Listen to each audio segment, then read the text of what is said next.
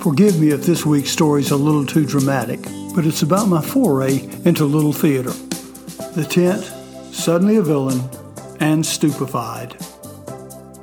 In 1980, Bob Reed, Steve McRae, Tom Beatty, and Bob Hill, and several other men decided that Fort Mill needed a theater group.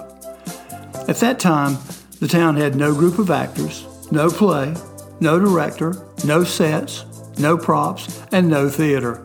But these were not men who gave up easily. Working through the Fort Mill Recreation Complex and the Springs Close family, they chose a play, Spring for Sure, a play in the vein of Little Abner, and a director. Auditions were set and the play was cast. Fort Mill had no venue suitable for a play of the scope these men envisioned. There was a field beside the Springs complex. Someone suggested using a circus tent, and the guys were off and running. Bob Hill's skill was woodworking, so he was in charge of building sets. Dad did not build for the moment, but for the ages. His sets were three quarter inch plywood, and the Rockettes could not have shaken them. The stage and sets took life under the supervision and hard work of artists Steve McRae, John McRae, Barry Grant, and Alexis Pratt, and awaited only the arrival of a full size three ring circus tent. On the theatrical side, things moved right along. Lead actors Steve Strange and Sharon Harrelson were supported by a cast and chorus of over 40 locals, most of whom were new to acting but full of talent and enthusiasm. Yes, I said a cast of over 40. Once again, these founders dreamed big. The Hill family was deeply involved in the play. Bob, my dad, was a founder and set builder. Steve Strange, my brother in law, was a male lead. Connie, my sister, was in charge of props, and my wife Jane was in charge of makeup. I was there as an uncredited gopher. Spring for Sure sold out every night for every performance. Part of the winning formula was that everyone in town had a family member or friend in the play. The other part was that the play was well cast and well directed. I didn't get involved on the stage until 1982. Jane and I ran the auditions for Music Man, and director Rick Eric called each hopeful in and had them read and sing a little. I enjoyed watching the auditions, and like a sinner at a Billy Graham revival, was called to the altar of auditions. The play was Music Man, and State Representative Palmer Freeman was cast as Professor Harold Hill. I was chosen as his sidekick, Marcellus.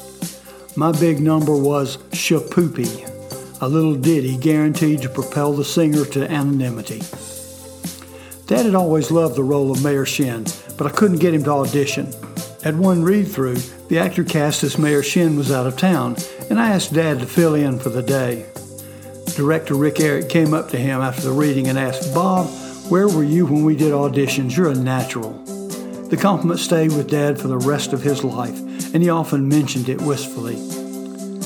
The next year, Where's Charlie was the play selected. The play, set at Oxford University, was about two students who invite their girlfriends for a visit, promising Charlie's aunt will be on hand to serve as chaperone. When the aunt does not show up, Charlie has to impersonate her so that the girls will not have to leave. Obviously, it's a comedy of errors with Charlie running on and off stage as himself and as the aunt. Steve Blackman stole the show with the title role, and once again, I was cast as a sidekick. I played the role of Jack, and at one point, Jack's father appears. My stage father was played by my real father. When he came on stage, my line was, My father. The dialogue had to stop every night because of the ovation Dad got just for walking on stage. He played the role as a stiff upper lip Brit and was worth the ovation. While I am biased in favor of my father, he was truly bigger than life. The next play is difficult to talk about. The play was Carousel, and my wife Jane was chosen for the lead role of Julie Jordan. I agreed to sit that one out. With three weeks to go before opening night, the director came by the house and asked me to be in the chorus because someone needed to bump up their energy. I was always good at energy. With Steve Strange playing Billy Bigelow, Jane playing Julie Jordan, and Big Bob playing the Star Keeper, a godlike character. Typecasting. My contribution in the chorus was supposed to be forgettable. It was anything but. On the morning of the dress rehearsal press night, Terry Seed, playing the consummate villain Jigger Craigin, had a lung collapse. I was teaching at Fort Mill High School when the call came in. The director wanted me to take over the role of Jigger and to go on stage that night. Jigger had over a hundred lines and four songs. I knew most of the songs from the chorus, but the lines were a problem. The director said the audience would understand if I carried a script. I decided I would take the role, but I would not use a script. I put the class to work. It was a less rigid time in education. And started reading lines. I read them nonstop from 10 a.m. until the end of school. Even on the ride home and outside the door when I was in the bathroom, I had someone working lines with me. I read lines at dinner and during costuming. I went on without a script that night. All the lines weren't perfect, but with the help from other actors, particularly Steve Strange, things went pretty smoothly. I played Jigger off book for the two week run of the play.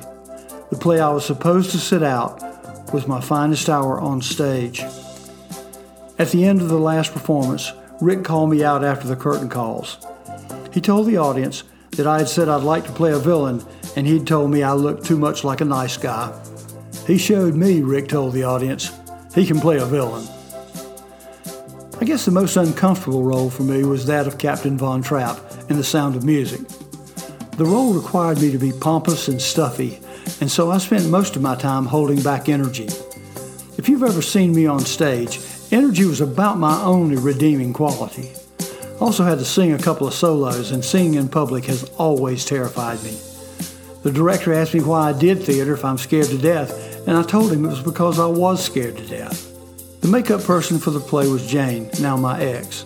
She kept trying to get my makeup so it would suit the director, and he kept telling her to make me look older. How old do you want him to look? Jane finally asked. I want him to look 40, the director told her. He is 40, Jane told him. I couldn't help but feel good about that exchange. At one point, the captain has to make a quick change into formal clothes for the wedding scene. There was no time to run to the dressing room and get back in time, so I had to change just behind the curtain, stage right. Anyone familiar with the sound of music knows that a group of nuns are part of the cast. They were actors, of course, but they stood in costume, stage right, waiting for their entrance.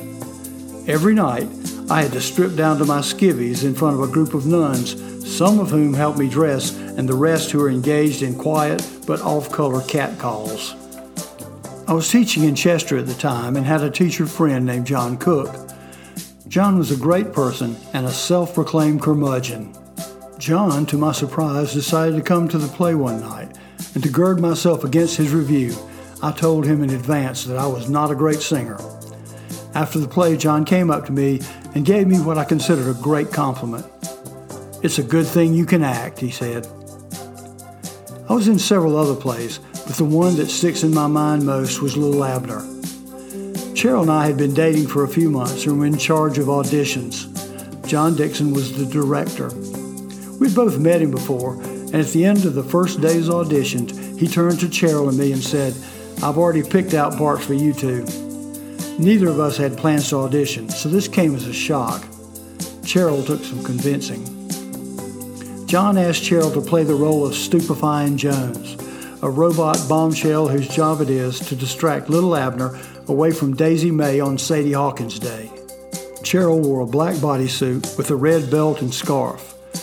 To play the part successfully, good looks were not enough. Stupefying Jones had to be irresistible, and she was. I was to play Available Jones, who, for a fee, releases Stupefying to practice her inescapable allure on Little Abner. Cheryl was a stunner on stage, and the cast and crew were convinced that we had met and fallen in love during the production. There was even a prop tree with MH Heart CE on the set. At the cast party, Cheryl and I were talking to stage manager Polly Atkins and her twin sister Lolly. Lolly came up from Charleston to see the play. She loved it, and with Cheryl standing right in front of her, asked Polly, Who was that bimbo playing Stupefying Jones? Cheryl raised her hand and said, that would be me. Cheryl was convincing. I was stupefied. The rest is history. It was not my greatest role, but my life was certainly taking a turn for the better.